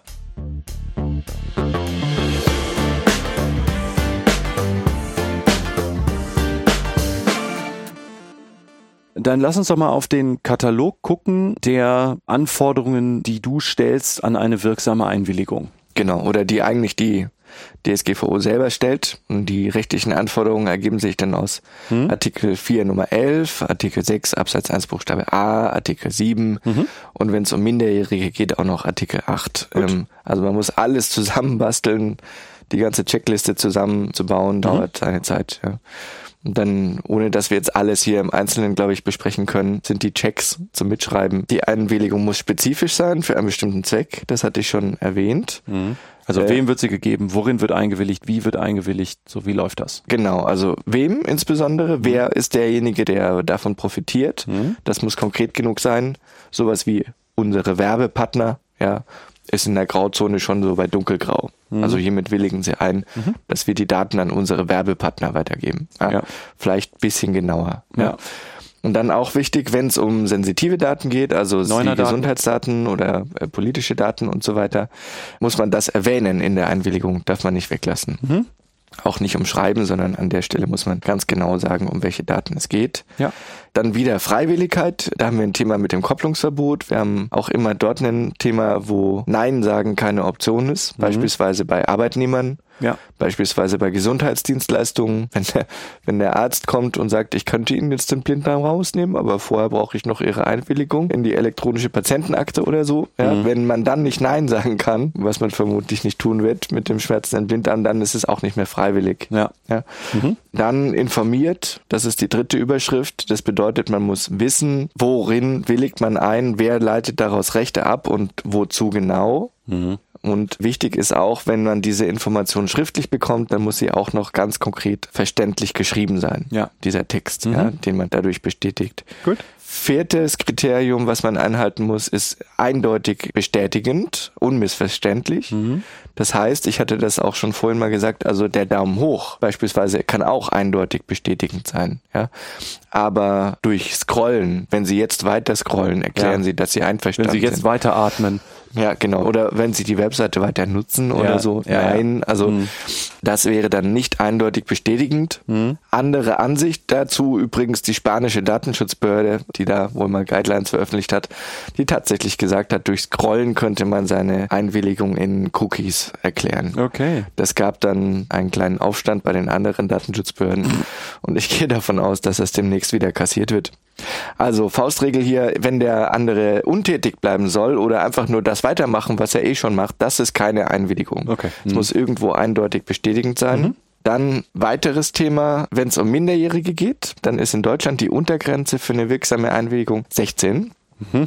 In anderen Ländern auch teilweise niedriger. Ja. Also alle unter 16 brauchen also eine Einwilligung durch diejenigen, die sie gesetzlich vertreten, im Regelfall, also durch ihre Eltern. So, das war die vierte Überschrift und jetzt kommt das letzte Kriterium, nämlich die Nachweisbarkeit. Mhm. All das, was ich vorher gerade erklärt hatte, muss ich auch nachweisen können. Ja. Wenn ich es gemacht habe, aber nicht nachweisen kann, dann Bringt ist die Einwilligung ja. im Ergebnis leider überhaupt nichts wert. Mhm. Und das kann auch richtig nach hinten losgehen. Denn es reicht im Prinzip aus, wenn ein einziges Kriterium hier in meiner Dokumentation nicht vorkommt. Das führt im Ergebnis dazu, dass alle Daten, die ich auf diese Weise gesammelt habe, nicht verwertbar sind. Nicht verwertbar sind. Ich möchte sogar sagen, kontaminiert sind. Ja. Denn solange ich diese Daten habe, verstoße ich gegen die DSGVO. Und dafür kann man auch richtig Bußgelder bekommen. Dafür gibt es äh, mittlerweile Beispiele. Am allerschlimmsten ist es, wenn ich jetzt Daten, bei denen ich ein Einwilligungsproblem habe, mit anderen Daten vermischt habe, wo ich die Einwilligung ja. vielleicht wirksam eingeholt habe. Dann habe ich nämlich einen Datensatz, der vielleicht nur zu 10% kontaminiert ist. Ich weiß aber nicht, welche 10%. Und muss alle wegschmeißen, genau. Und ich habe mir den ganzen mhm. Datensatz versemmelt. Ja. ja. Also insofern ist es auch leider schon wieder kein Bereich, wo ich Fehler machen darf. Ja, das muss man wirklich gut können. Das sage ich mal dann auch. Also diese Aufräumaktionen, die sind wirklich in Sachen Dokumentation sehr viel komplizierter, als man sich das so vorstellt. Also mit mal eben kurz Prozess ändern ist das nicht gemacht, sondern ja. Also vor allen Dingen zeigt es auch ganz deutlich, dass Einwilligung, das sollte jetzt wirklich jedem klar sein, eben nicht so ein bullscher Wert ist. Also es ist nicht so ja oder nein. So willigst du ein? Ja. Das reicht natürlich nicht, denn also gerade nicht zum Beleg und so ist ja klar. Hm. Ja, und auch Einwilligung ist auch nicht einfach nur Opt-in, sondern Einwilligung, haben wir jetzt, glaube ich, herausgearbeitet, ist ein sehr formalistischer Prozess, mhm. der deswegen so kompliziert ist, weil er quasi die letzte Rückfalllinie ist. Das macht man nur, wenn es gar nicht anders geht. Ja, man macht die also wirklich nur, wenn es echt nicht anders geht. Das ist nur Ärger. Also es ist viel. Genau, das ist nur viel. Ärger, Risiko, jederzeit widerrufbar. Ja, das vergessen auch ganz viele Unternehmen bei ganz vielen Geschäftsprozessen, dass auch jederzeit widerrufen werden kann. Und ja. dazu aber, und zwar nicht nur jederzeit widerrufen, sondern so leicht widerrufbar, wie es möglich war, die Einwilligung abzugeben. Mhm. Auch das steht in der DSGVO. Das heißt, wenn ich die Einwilligung einhole, indem ich so ein großes Banner auf die Webseite mache, wo man nur ganz leicht auf dieses riesige grüne Feld klicken muss, dann muss man theoretisch, so steht es in der DSGVO, auch den Widerruf der Einwilligung genauso leicht machen. Ja, in der Praxis sehe ich das überhaupt nicht. Nee, sehe ich auch nicht. Aber ich sehe auch nicht, dass wirklich jemand was dagegen macht. Nein, also an der Stelle ist es etwas ärgerlich, weil Fehler selten bestraft werden, wenn aber doch, dann gleich wieder richtig drakonisch mit Bußgeldern in Millionenhöhe. Mhm. Und das mache ich, sage ich mal, den Datenschutzbehörden oder deren Leitern auch politisch zum Vorwurf, dass sie da so nach dem Motto Willkürherrschaft sich immer nur Einzelne rausgreifen und die dann direkt drakonisch bestrafen. Tempel statuieren. Ja, genau. Also habe ich mit Winfried auch drüber gesprochen, also dass gerade die Rechtstreuen dann einfach massiv enttäuscht werden, weil sie in die Wirksamkeit der Rechtsordnung vertrauen, aber das an vielen Stellen einfach völlig illusorisch ist und einfach nicht geht. Ja, und man versucht's vielleicht auch und wird dann trotzdem gekreuzigt, weil wie gesagt, ein einziges Kriterium nicht erfüllt, reicht schon aus. Mhm. Also wenn man sich spieltheoretisch wirksam sinnvoll aufstellen würde, dann sollte man es lieber gleich richtig falsch machen, weil die Chance, dass man es irgendwie ein bisschen falsch macht, mit der Folge, dass die Daten direkt kontaminiert ist eh sind, groß. ist so groß, dann kann man auch gleich richtig schummeln und einfach mal gegen alles gleichzeitig verstoßen. Ja, okay. Das sollte man als Anwalt natürlich nie empfehlen, so ein Verhalten. Nee, klar. Deswegen empfehle ich das hier jetzt auch nicht. Aber es ist politisch gedacht. Ein bisschen die Folge aus dem aktuellen Verstreckungsdefizit. Ja, Gut, okay. Dann haben wir jetzt die Checkliste für das Einholen wirksamer Einwilligungen durchgearbeitet. Die setzen wir auch in den Blog-Eintrag und kommen nun zum letzten Inhaltsteil.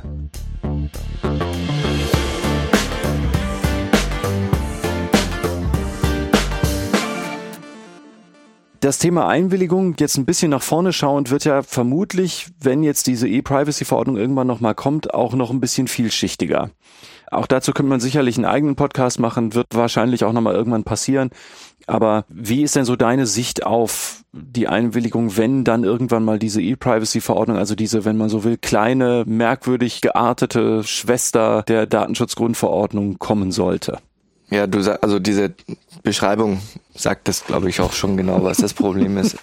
Die E-Privacy-Verordnung wird nämlich von vielen, einschließlich vom Gesetzgeber, als kleine Schwester der DSGVO wahrgenommen. In den letzten Entwurf, den ich gesehen habe, sieht sie sich selbst auch so. Ja, also es ist, ja, es ist so. Also so denken sich diejenigen, die das gemacht haben. Ja, also im Prinzip sind das fast dieselben, die auch schon die DSGVO gemacht haben. Die haben sich gedacht, okay, jetzt mache ich nochmal eine zweite DSGVO mit allem, was ich da gerne noch zusätzlich regeln würde. Mhm. Ja? Das heißt, im Kern haben die Personen überhaupt nicht drüber nachgedacht, was das eigentlich ist, E-Privacy, worum es da eigentlich geht. Mhm warum man das überhaupt noch braucht neben der DSGVO, mhm. sondern die haben sich gedacht, ich mache jetzt einfach mal alles, was nur ein bisschen fancy ist, ja, was übrig geblieben ist, was ich damals politisch nicht durchgekriegt habe oder was jetzt irgendwie gerade so angesagt ist mhm. auf den Datenschutzkonferenzen. Mhm. Ja. Entschuldigung, wenn das etwas polemisch klingt, aber ich bin ein bisschen angefressen über dieses Thema, weil ich nicht nur Datenschutzrecht mache, sondern auch Telekommunikationsrecht. Ja, da spielt es natürlich auch voll rein. Und die E-Privacy-Verordnung ist klassisch eigentlich ein Rechtsakt, um genau zu sein, die Vorläufer der E-Privacy-Verordnung, die sogenannte Telekommunikationsdatenschutzrichtlinie, die dann später umbenannt worden ist in E-Privacy-Richtlinie. Mhm. Das ist eigentlich ein Regelungsakt, der sich damit beschäftigt, dass die Anbieter von Telekommunikationsdiensten einen zusätzlichen Privatsphärenschutz gewährleisten müssen. Äh, äh, für die Hörer, die das nicht wissen, also wo der Unterschied ist zwischen Telekommunikationsdienstleister und Telemedienanbieter. Ja. Mach mal kurze Beschreibung. Also was also ist ganz simpel. Telekommunikation ist zum Beispiel Telefonieren. Ja. Also im Kern kann man sagen, bei Telekommunikation geht es darum, dass A und B miteinander kommunizieren über elektronische Methoden. Mhm. Das kann die Telefonie sein, das ist der Internetzugang, das ist ein klassischer Telekommunikationsdienst, das kann das Versenden von Textnachrichten sein. Mhm. Mhm. Es gibt eine lange Debatte darüber, ob Dienste wie WhatsApp beispielsweise auch Telekommunikation sind. Mhm. Da ist die vorläufige Antwort im Moment nicht, aber ab dem 21. Dezember diesen Jahres dann schon, weil dann wird sich die Rechtslage ändern. Das sind alles Themen, glaube ich, die wir so ein bisschen zur Seite schieben können. Der Kernpunkt ist, E-Privacy ist das, was entsteht, wenn ein Anbieter nicht nur personenbezogene Daten schützen muss, sondern auch das Fernmeldegeheimnis. Mhm. Telekommunikationsdiensteanbieter sind verpflichtet, das Fernmeldegeheimnis zu schützen. Das bedeutet, sie dürfen auf die Inhalte der übermittelten Kommunikation nur unter bestimmten sehr strengen Voraussetzungen zugreifen. Mhm. Sie dürfen das auch nicht weitergeben. Und die Metadaten der Kommunikation, die sogenannten Verkehrsdaten, die unterliegen besonders strengem Schutz. Ja. Und zwar auch unabhängig davon, ob sie sich auf natürliche Personen beziehen oder nicht. Ja, und das ist ja auch nur sinnvoll, weil die TK-Anbieter ja an vielen Stellen auch gar nicht wissen, ob es jetzt personenbezogen ist oder nicht. Es geht ja gerade darum, dass sie nicht gucken sollen, was da nun drin ist, sondern halt die Telekommunikation ermöglichen. Ja, genau. Also und auch ich als Unternehmen, ich möchte natürlich die Daten, die ich da übermittle, trotzdem geschützt sehen, unabhängig davon, ob da jetzt eine Maschine oder ein Mensch am Ende sitzt. Mhm. Ja? Also diese Daten sind vertraulich, deswegen müssen sie geschützt werden, deswegen unterfallen sie dem Telekommunikationsgeheimnis und dem Telekommunikationsdatenschutz. Und dann gibt's noch ein paar Sonderregelungen, beispielsweise rund um Telefonbücher oder juristisch gesagt Benutzerverzeichnisse. Unter welchen Voraussetzungen darf man da jemanden mit aufnehmen ins mhm. Telefonbuch? Ja oder dass die Rufnummer angezeigt wird, wenn man jemand anderen anruft. Da hat man dann rechtlich die Möglichkeit, davon ein Opt-out zu machen. Ja, also das sind Dinge, die klassisch in der E-Privacy-Richtlinie drinstehen. So, und jetzt? Und jetzt kam aber die Idee auf, weil all denen, die die DSGVO schon gemacht hatten, ja, jetzt habe ich hier so E-Privacy, ich weiß auch nicht so richtig, was es ist. Jetzt nehme ich all diese tollen Ideen und rühre die einfach mit rein. Und dann sind jetzt ganz neue Datenkategorien entstanden oder dabei zu entstehen, die also besonders schutzbedürftig sind nach der E-Privacy-Richtlinie. Zum Beispiel Endgerätedaten. Mhm. Also die Cookie-Regelung, aber nochmal viel stärker ausgeweitet. Also der Zugriff auf Endgeräte soll besonderem Schutz unterfallen. Oder das Auslesen von Endgerätekennungen aus der Entfernung, zum Beispiel von Bluetooth-Kennungen, die man aussendet. Das nennt dann die E-Privacy-Verordnung beziehungsweise die Materialien dazu Offline-Tracking. Das soll verboten werden. Mhm. Oder es soll Regelungen geben für Browser oder es soll Regelungen geben für Kommunikationsmetadaten weit über das, was man bisher über Verkehrsdaten Daten geregelt hat, okay. hinaus. Ja? ja? Also zusammengefasst ein Kessel buntes, was da reingerührt wird, viel mehr als früher in der E-Privacy-Richtlinie drin war. Und das will man dann alles noch so als so eine Art Annex zur DSGVO behandeln. Das heißt, man will dann auch für alles Übrige, wie Informationspflichten und so weiter, auf die DSGVO verweisen. Und das funktioniert systematisch überhaupt nicht. Ja, also was passiert ist, ist, dass der Gesetzgebungsprozess der E-Privacy-Verordnung sich völlig festgefressen hat im EU-Ministerrat. Mhm weil die Mitglieder von dem Ministerrat gesagt haben, wir wollen keine Regelungen hier beschließen, die wir selber nicht verstehen. Und was ja erstmal total gut ist. Was gut ist und umso erschreckender, wenn man sieht, dass die EU-Kommission und das EU-Parlament ähnliche Entwürfe aber beschlossen haben. Ja? Mhm. Aber so simple Fragen wie auf wen soll diese Vorschrift eigentlich Anwendung finden? Nur auf Telekommunikationsdiensteanbieter oder auf jedermann? Solche Fragen an Adressatenkreis der Regelung sind aus den Entwürfen heraus nicht klar beantwortbar. Und wenn man sich guckt, was die Gesetzgeber sich dabei vorgestellt haben, dann wird man auch da von den Gesetzgebern selber keine klare Antwort bekommen. Die wissen es selber nicht. Hm. Ja, und das ist dann die Situation, in der der EU-Ministerrat eben seit Jahren mittlerweile nicht weiterkommt, von den Datenschutzaktivisten und dem EU-Parlament geschmäht wird dafür, ja, aus meiner Sicht aber seinen Job macht, weil eine Regelung, die am Ende keiner versteht, niemandem hilft, außer Datenschutzberatern und Rechtsanwälten. Ja. ja. Und das muss ich dann sagen, ich werde zwar gerne gut bezahlt als Rechtsanwalt, aber nicht, wenn die Rechtslage so Mist ist, wie, mhm. wie sie dort ja, wäre. Kenne ja. ich auch. Das ist auch ein neuralgischer Punkt. Dein Votum in Sachen E-Privacy-Verordnung in ganz kurz wäre? klarer Fokus auf Telekommunikationsdatenschutz. Also man nimmt einfach nur das, was in der E-Privacy-Richtlinie jetzt schon drinsteht und guckt, wo muss ich das modernisieren. Und alle Punkte, die dann noch, sagen wir mal, so ein nettes Add-on sind, so wie Offline-Tracking oder Einwilligung durch automatisierte Verfahren oder Endgeräte-Datenschutz oder so, ja, das hat mit Telekommunikationsdatenschutz nichts zu tun. Aus meiner Sicht deswegen auch nichts mit E-Privacy. Das raus aus dem Gesetzgebungsprozess und rein in die Evaluation der DSGVO. Ja, das mhm. ist nämlich nichts, was mit E-Privacy zu tun hat, sondern effektiv mit Datenschutz. Also gehört es dort rein und dort, wenn man sich politisch entscheidet, das zu machen, dort sollte es dann auch aufgenommen werden. Okay, verstanden. Gut. Dankeschön. Lass uns zum Fazit kommen.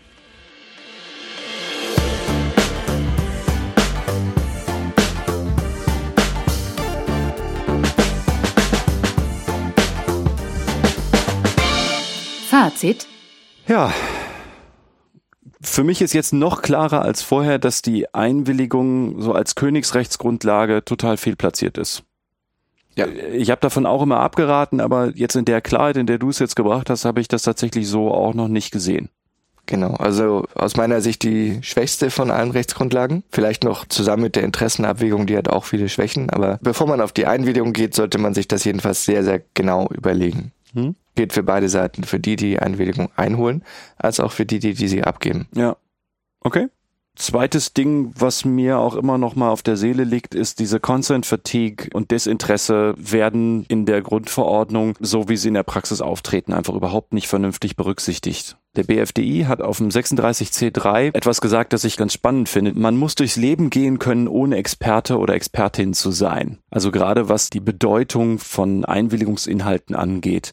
Ich will da rausgehört haben, dass Ulrich Kelber sagt, also Constant Fatigue ist schon gerechtfertigt und es muss eigentlich auch alles funktionieren, selbst wenn man jetzt nicht sich in alles einliest, bis man Experte ist. Also ich glaube, es wäre jedenfalls zu viel verlangt, von allen Betroffenen der Datenverarbeitung zu verlangen, dass sie sich immer genau durchlesen, worin sie gerade einwilligen. Hm. Das macht man nicht. In der Praxis macht das niemand, genauso wie mit AGB. Ja. Liest sich auch niemand durch, auch ich als Jurist nicht, sondern ich verlasse mich darauf, dass unfaire Klauseln eben unwirksam sind, unabhängig davon, ob ich eingewilligt habe in die AGB. Und ich glaube, das ist auch der wichtigste Weg raus aus der Consent Fatigue, dass man einen Checks und Balances einrichtet für Datenverarbeitung, die nicht von einer Einwilligung abhängen, so dass man mit ein bisschen guten Gewissen draufklicken kann, ohne jetzt sozusagen das Gefühl zu haben, hm, jetzt habe ich gerade mein eigenes Grab geschaufelt. Mhm. Auf der anderen Seite macht Herr Kälber es sich vielleicht aber auch zu einfach, wenn er das sagt, weil die Consent Fatigue wird am Ende des Tages nicht ausgelöst von den, oder nicht nur ausgelöst von den Anbietern, die ständig Einwilligung einholen, sondern sie wird auch ausgelöst von der schlechten Rechtslage, hm. die Unternehmen ständig dazu zwingt, Einwilligungen einzuholen. Ja. Und damit meine ich vor allem die Cookie-Regelung. Ja. Sinnvolle Cookies sollten nicht einwilligungsabhängig sein, weil sonst gewöhnt man die Nutzer die ganze Zeit darin einzuwilligen. Wenn sie die ganze Zeit einwilligen, dann werden sie auch in andere Sachen einwilligen, wo die Warnfunktion der Einwilligung eigentlich sehr berechtigt wäre. Ja. Deswegen, wer über Consent Fatigue meckert, der sollte dann auch die Konsequenz haben, zu sagen, dass man Einwilligung eben nur einholt oder einholen lässt für Datenverarbeitungen, die wirklich auch so kritisch sind, dass der Nutzer darüber einzeln und konkret selbst entscheiden muss. Mhm. Okay. Allgemein das letzten Punkt des Fazits. Datenschutzrecht ist aktuell in so einer komischen Zwischenphase, ja. Also seit eineinhalb bis zwei Jahren haben wir jetzt die DSGVO, auch wenn das Recht sich materiell rechtlich wenig geändert hat. In der Praxis ist es eigentlich erst jetzt angekommen. Mhm. Und ich glaube, als all diejenigen, die in irgendeiner Weise mit Datenschutz in Verbindung stehen, sollten wir noch ein bisschen abwarten und unser Urteil nicht jetzt zu früh sprechen nach dem Motto, das funktioniert alles nicht mit der Einwilligung oder die DSGVO ist super toll oder unterirdisch schlecht, weil, das kann ich sehen, ganz viele Bälle sind einfach noch in der Luft und wir wissen noch nicht, wo sie landen werden. Gerichtsverfahren laufen noch, Bußgeldverfahren laufen noch. Wir haben noch zu fast keiner wichtigen Frage der DSGVO höchstrichterliche Entscheidungen. Mhm. Insofern lasst uns noch mal ein bis zwei Jahre warten und dann aber auch kritisch dann gehen an die Frage, hat sich das jetzt eigentlich gelohnt und an welchen Schrauben müssen wir vielleicht noch drehen, damit das Ganze etwas besser funktioniert. Okay. Gut, lieber Hörer, ihr kennt das. Haben wir irgendwas Wichtiges vergessen? Gibt es etwas, das ihr zusätzlich noch erfahren wollt, wozu ihr mehr wissen wollt? Dann, ihr kennt das. Bescheid sagen. Wie immer gern Feedback auf Twitter an at legal-bits an SAS-Assion oder an RA-Stiegler. Wenn ihr wollt, könnt ihr natürlich auch eine E-Mail schreiben an podcast.stiegler-legal.com und ich möchte gerne verabschieden mit einem Zitat des Twitter-Nutzers Rough Justice, der die letzten Tage getwittert hat, Datenschutzrecht ist aber auch sowas wie der Eiskunstlauf der Rechtswissenschaft, hält sich selbst für die Krone des Fachs und wird von allen anderen für völlig überflüssig gehalten. Das verlinken wir auch mal. Simon, herzlichen Dank, dass du den Podcast mit mir gemacht hast. Ganz danke wunderbar. für die Einladung. Sailin, danke fürs Einsprechen des Zitates im Intro von Marie von Ebner-Eschenbach. Und zu guter Letzt noch ein Zusatz, den wir nachgeschoben haben, weil sich zwischen der Aufnahme der Folge Anfang Februar 2020 und der Veröffentlichung der Folge Anfang April 2020 wegen des Coronavirus in der Welt einiges verändert hat. Lieber Hörer, macht's gut da draußen, seid nett zueinander und helft mit, aus jedem negativen Aspekt, der euch begegnet, einen positiven zu entwickeln, damit wir aus dieser Phase mit frischen Ideen, neuen Fähigkeiten und einem gestärkten Gefühl von Solidarität hervorgehen. Macht's gut, bis zum nächsten Mal. Tschüss. Tschüss.